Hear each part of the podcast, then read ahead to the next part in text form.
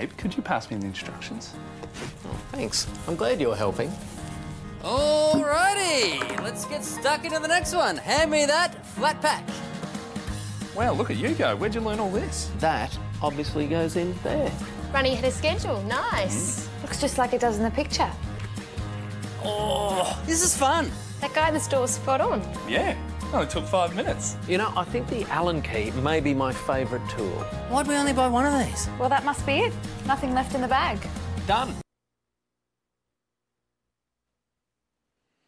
Well, welcome to part three of our series, When You're Lost. It is frustrating to get lost assembling furniture, isn't it? Like, I like IKEA furniture, but I don't like assembling IKEA furniture. In fact, it kind of boggles my mind because as a kid, I would put together, you know, la- large Lego sets, you know, like a thousand piece Lego sets, no problem. But a 20 piece IKEA set plus Allen wrench is just simply too much. But I like to talk about this IKEA thing because I think it points at a human principle that we're going to spend a lot of time talking about today. And, and it's this right here that we like the promise of something, we like the idea, the vision of something, but we tend to resist the process. The process of getting ourselves there. We like the promise of the IKEA furniture, great price, pretty good appearance, but the process of putting it together is intimidating and frustrating, and really one of the biggest reasons that most of us don't purchase IKEA furniture. Because we just want it to be done. We don't want assembly required. We don't want a process required. We just want the promise of it. Like, I think about our three year old's um, bed in her room, and it's from IKEA, and I think it's super sweet. Here's a picture of, of what it looks like, um, and maybe we'll blow it up big so you can see it on the screen. Uh, there's, it, it can flip, and we loved the promise of this flip, of flipping it from, you know, laying flat kind of on the ground like a normal bed, and then you can flip it upside down and then put the mattress on top, and it becomes kind of a pseudo bunk bed, slash play area below. And we love the promise of this. In fact, she she'll wake up and she'll look out the window because she can see out the window from the bed's uh, height because it's right against the window. She'll look outside and watch the birds and animals for like 15 minutes in the morning sometimes before letting us know she's even awake. And I just think that's absolutely adorable. But my friends, the process of moving this built in ladder from one side to the other because we flipped it, it wasn't on the right side. I'm just telling you, 80% of that bed had to come apart just to move the ladder from one side to the other. And there were no instructions either, either, either which honestly might have made it somewhat easier than trying to follow the IKEA instructions. I, I don't know, um, but but I think you're kind of getting at what I'm saying, right? I mean, uh, another illustration that is. Uh, I think even almost better. In fact, it's maybe one of the more stereotypical examples of this, uh, you know, desire for the promise, but not the the process. Is is puppies? Okay, because we like the promise of cute puppies, right? We love going to the, the concept of going to the pet store and playing with puppies. These are our two um, uh, dogs when they were puppies.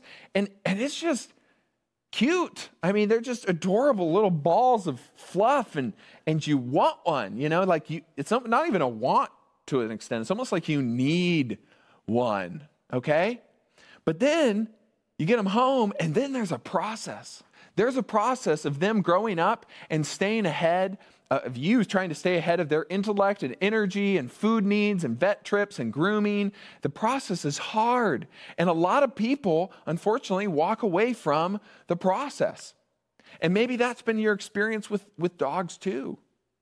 Or, or maybe it was your experience with your career path. Like you loved the promise and the possibilities of, of a particular career path, but then you got into it and you realized that the process of getting to that ideal place was not fun and you didn't like it.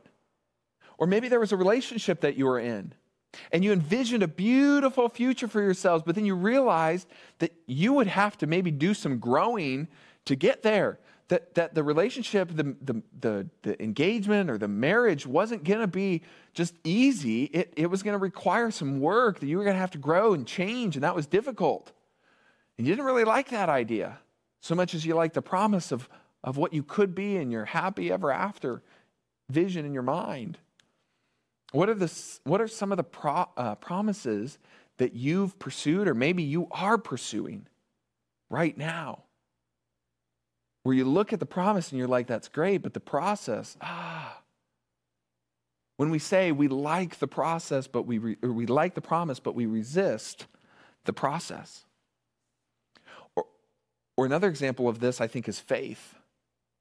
The promise that faith gives us, the promise of life after death, the promise of a God who loves us.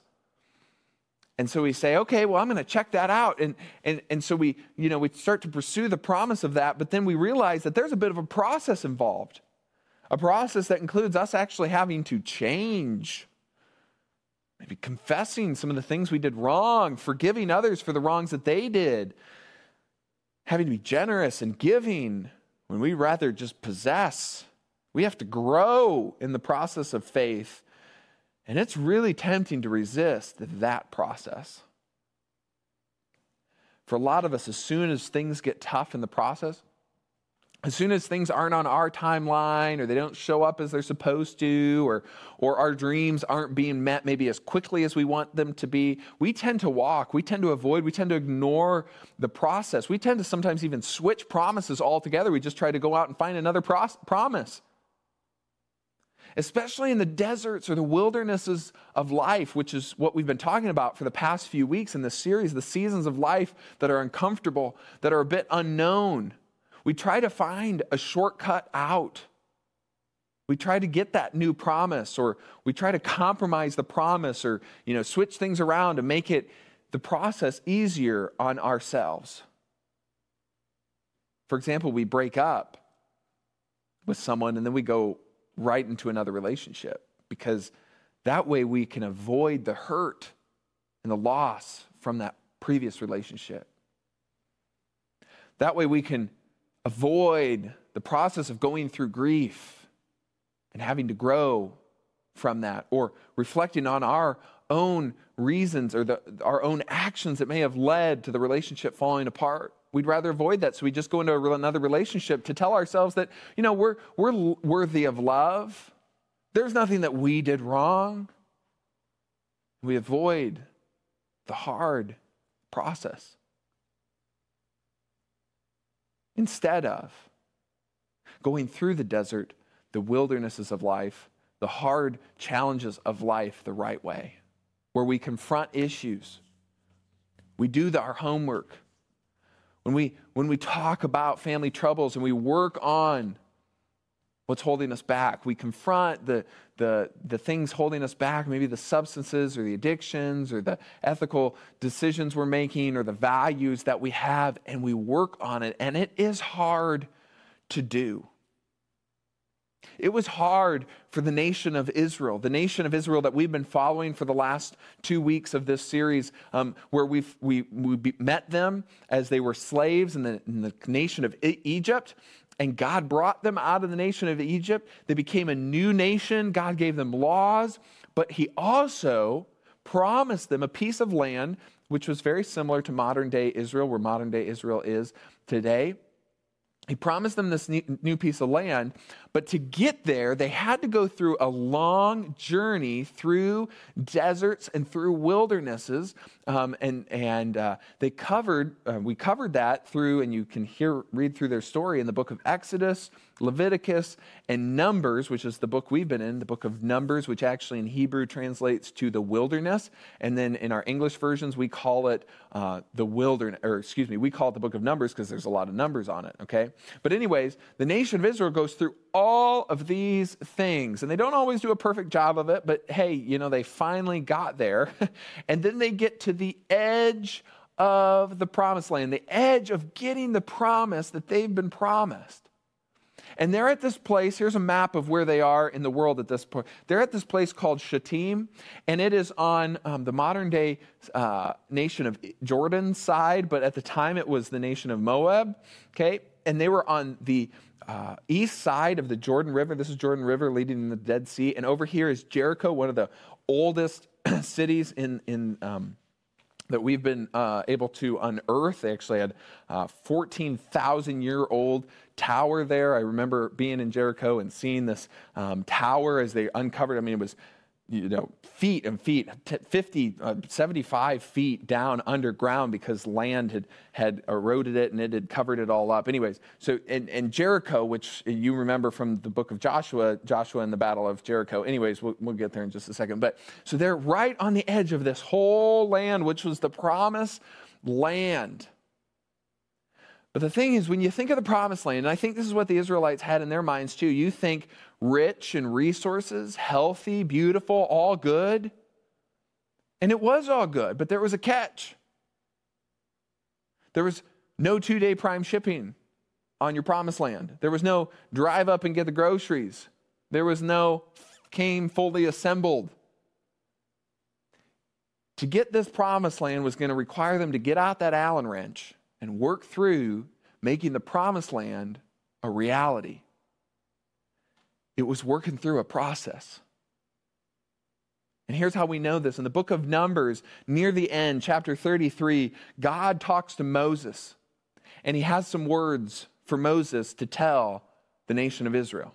On the plains of Moab, by the Jordan, across from Jericho, the Lord said to Moses, Speak to the Israelites and say to them, When you cross the Jordan into Canaan, in other words, people are already going to be there.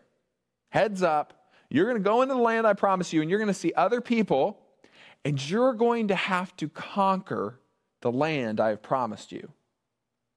Here's what he goes on to say Drive out all the inhabitants of the land before you destroy all their carved images and their cast idols, demolish all their high places, take possessions, uh, take possession of the land and settle in it, for I have given you the land to possess.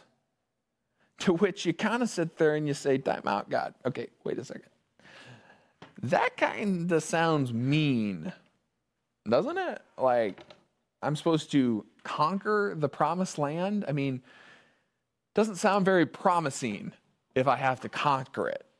And we're just going to go in and we're going to take over other people's homes. I mean, that's kind of mean, God. I mean, you're kind of a mean God. I mean, in fact, some of you, this version of God is why you left Christianity. And if it is, hang on, because there is a bigger picture here.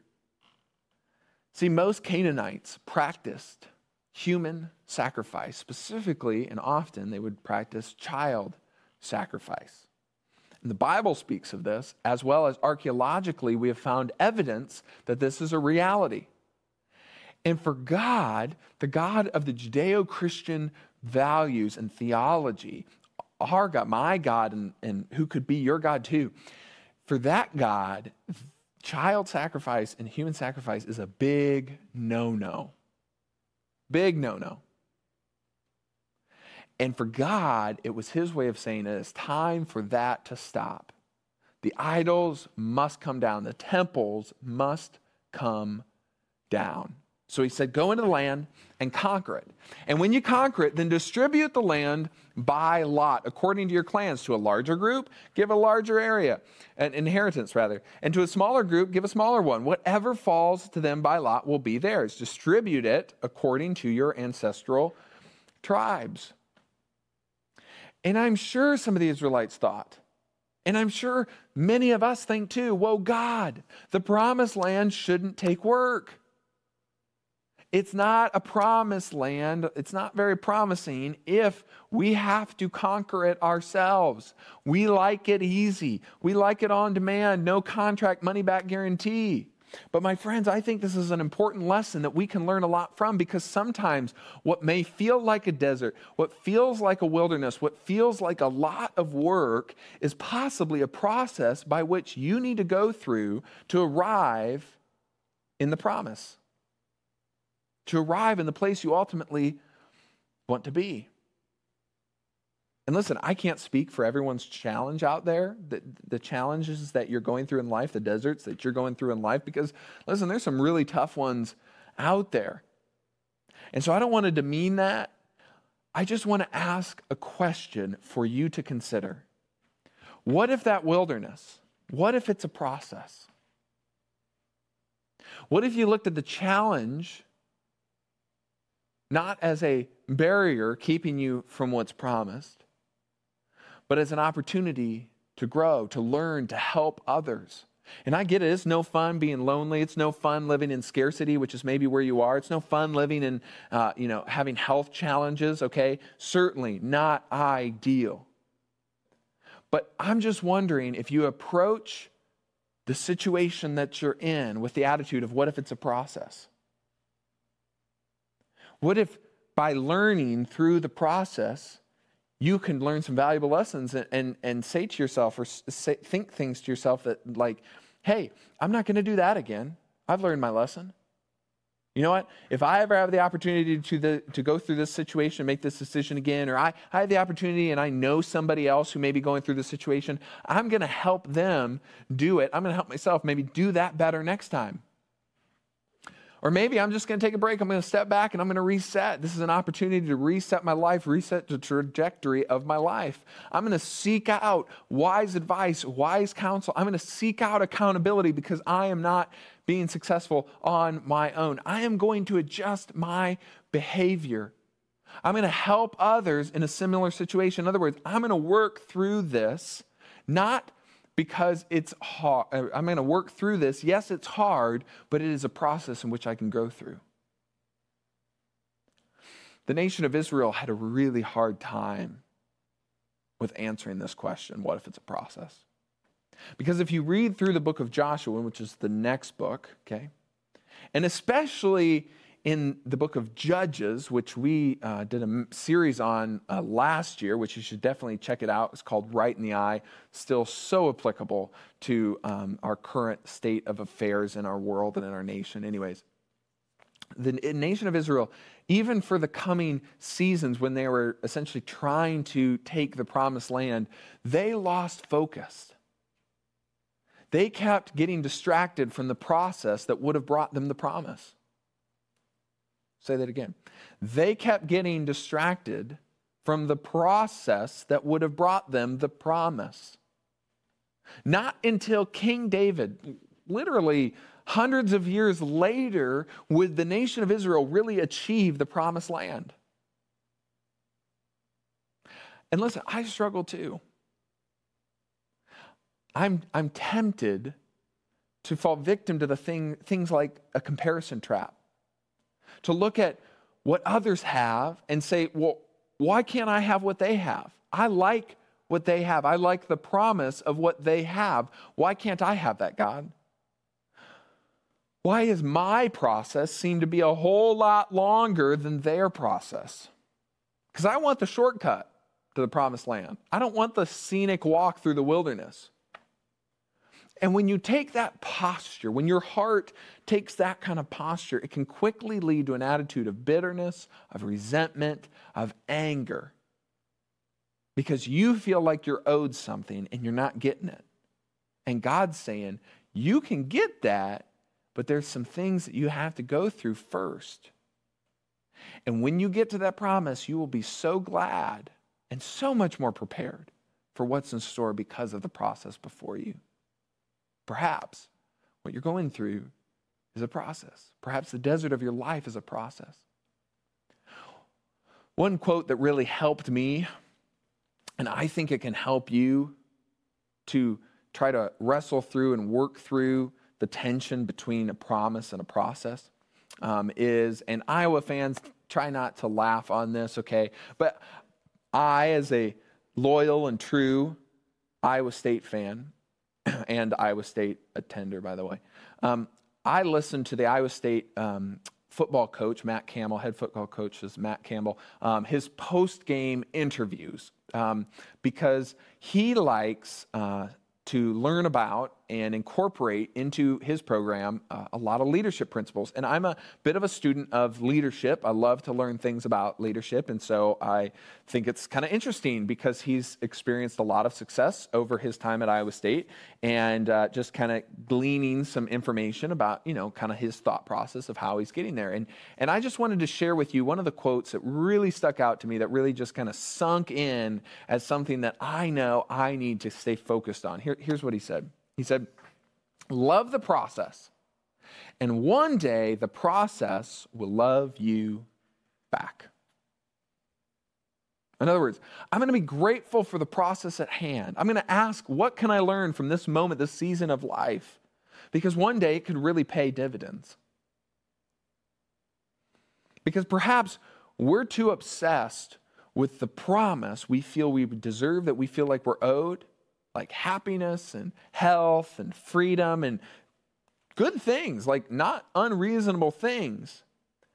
But we're so focused on the promise, so focused, laser focused on the promise, the thing we think we deserve, that then every day we're reminded of how far we are from the thing we feel like we deserved.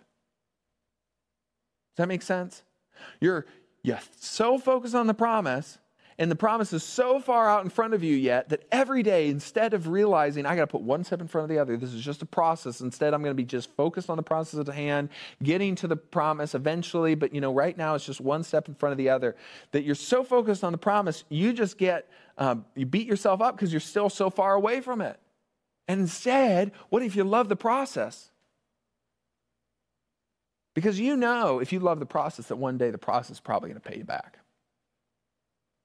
Or in a divine sense, here's what Israel should have done. Here's what I translated this concept into as far as my faith goes. And here's what I think, and I would invite you and all of us to try and do. And that is to love the promise maker, and his process will love you back. Love the promise maker, love God. Love him, focus on him. And as you follow him, his process will love you back. Tomorrow, to the date, marks six years as a church. And certainly, in many ways, through many years, um, including this one, things have not necessarily been ideal.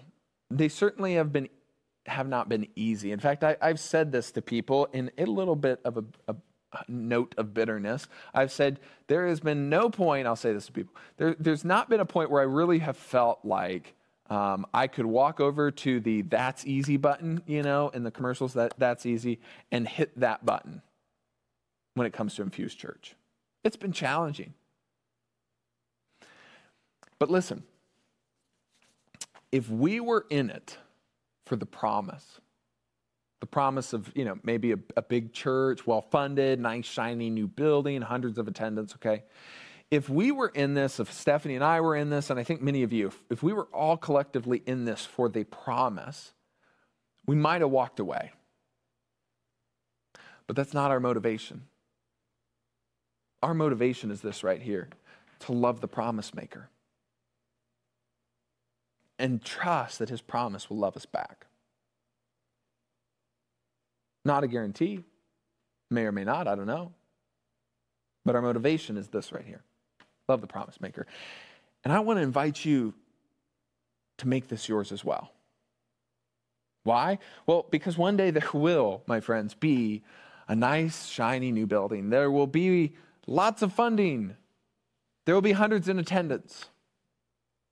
But we're not going to stop. We're not going to sit back and be comfortable like the Israelites did as soon as they got into the promised land. Like, hey, you know, we got 50% of the promised land, and so let's just stick back, sit back and enjoy what we have, okay? That's not what we're going to do. Because we're going to keep loving the promise maker. And we're going to keep realizing that life is a process. And we're going to keep pursuing that process. And one day, over time, we will receive promise after promise after promise. And my friends, this concept of loving the promise maker and his promise will love you back works. And to remind you of that, I want you to hear from the first two people that ever committed to being a part of Infused Church. Over six years ago, in fact, I think it was October of 2014, so like six and a half years ago, okay? Uh, Aaron and Joanna, who have since moved and now live in, in Washington State, um, they, they, well, we met, okay? And I'm not going to tell you too much of, of how we met, but because uh, they, they'll share that. But uh, I want you to hear them tell a small sliver of their experience with Infused Church and they're processing as they got to be a part of it the good times and the challenging times. And from all of their experience over three years as they were while they were with us, from that, hearing their advice to us today. Check out my interview with them.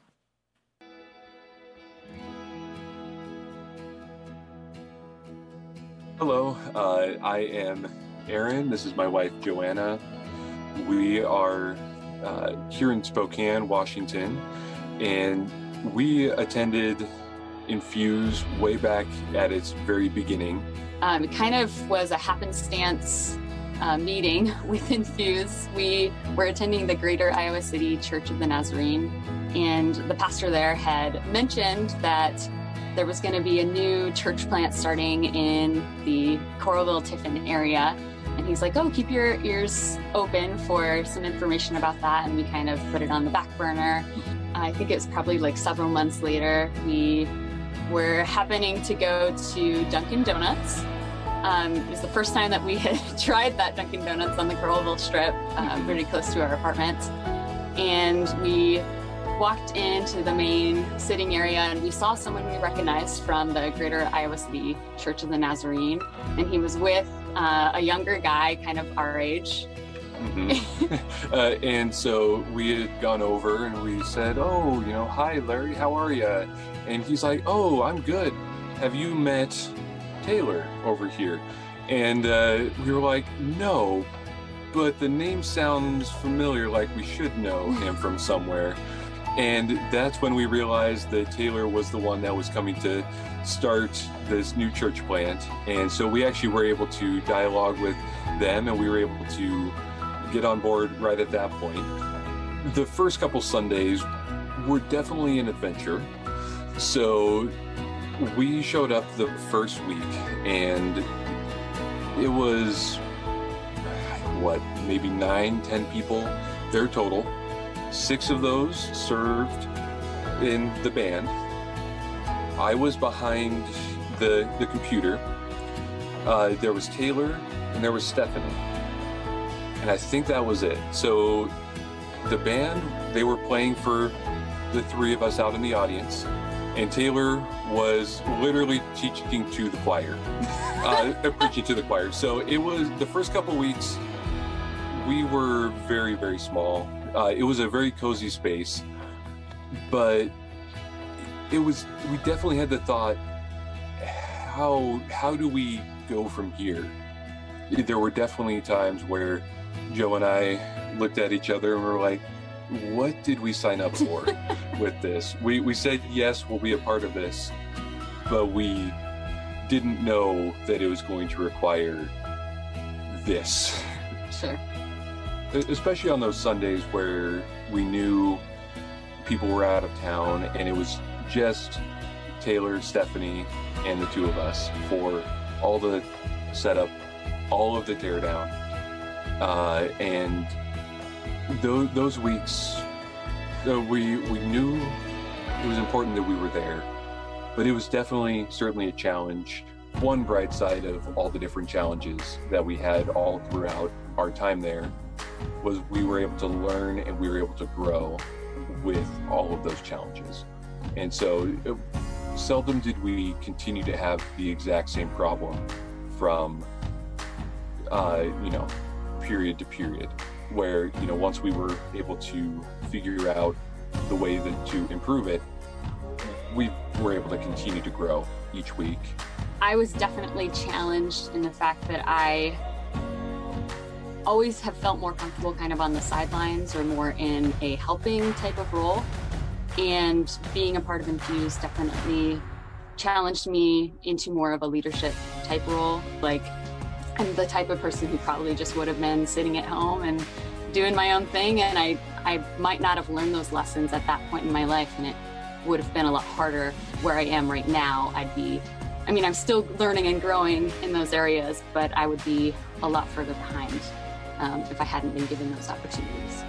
I think what I'd say to anyone who is either just getting involved with Infuse or thinking about getting involved is that there's a place for you. I would say, like, step out of your comfort zone, say yes, and see where it leads. Uh, even us, when we said, uh, you know, put us down on on your list, Taylor, which at that point I don't think was very long at all, uh, and just seeing from that first day with a happen chance meeting in Dunkin' Donuts, just moving forward and seeing just everything that we were able to experience from that was just that initial step of saying, yes, let's do this.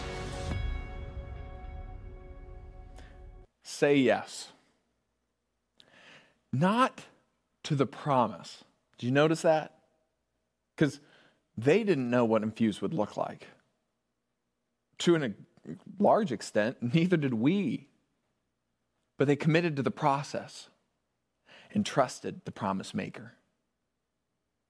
My friends, and you know this teams that win consistently don't focus on the championship game, they don't focus on the Super Bowl game.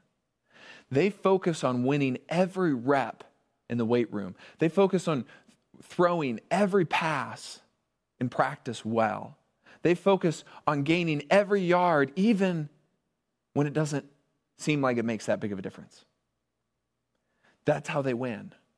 When it comes to faith, that's how we can win too, is we win every step of the game. Every page of the Bible, every word spoken in relationship, every prayer, we take seriously and intentionally because it is part of the process. And the process gets them to the championship game. The process gets them to the championship game.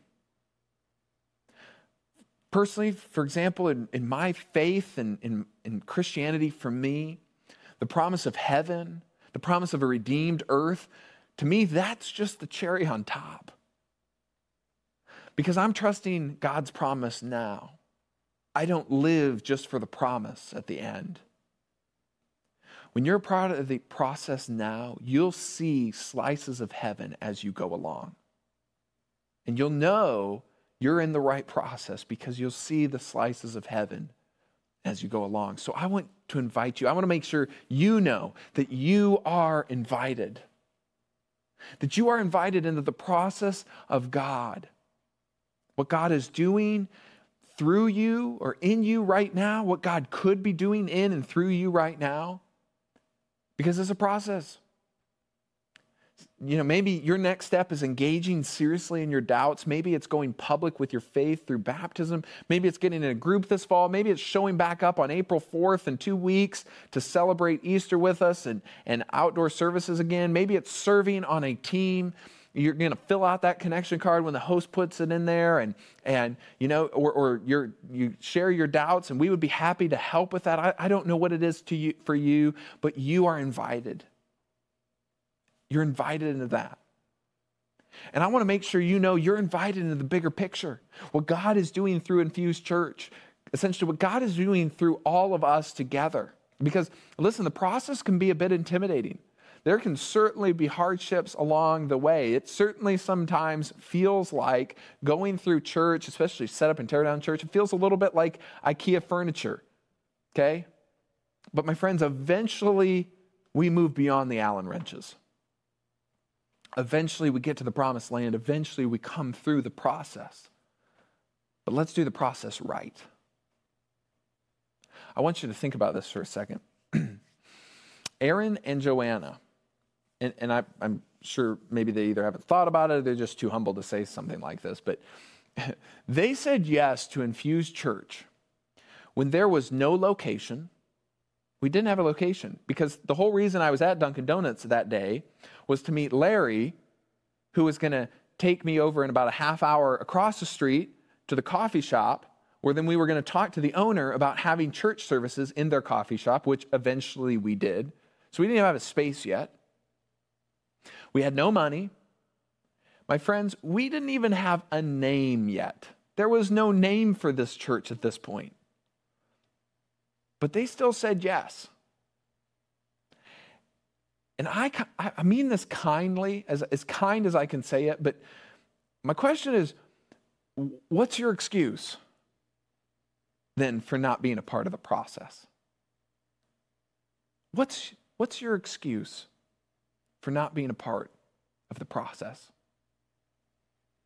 And I know it would be kinder to probably say, What's your reason for not being a part of the process? But I use that word intentionally because even at that stage of the game, even in Dunkin' Donuts with no name and you know no place to meet, all that kind of stuff, you're still better off than probably 90% of the churches in the world. Many churches of whom I was just meeting and doing a training online with a group of church planters and, and, and people who, who want to start churches, and half of them were from Africa, and, and half of them, uh, a part of them didn't even have power for the last 12 hours, and so they got disconnected halfway through the training because their computers all died because they, you know, they had their computers charged up, but you know, it was a blackout for 12 hours. That's what they were going through. Uh, government suppression was some of the questions, and I and I just honestly I felt so inadequate sitting there talking about starting a church because I, am like, well, I'm, uh, you know, we started meeting in a coffee shop, and I'm like, I don't even know if some of them have coffee shops where they live. I mean, what is the reason why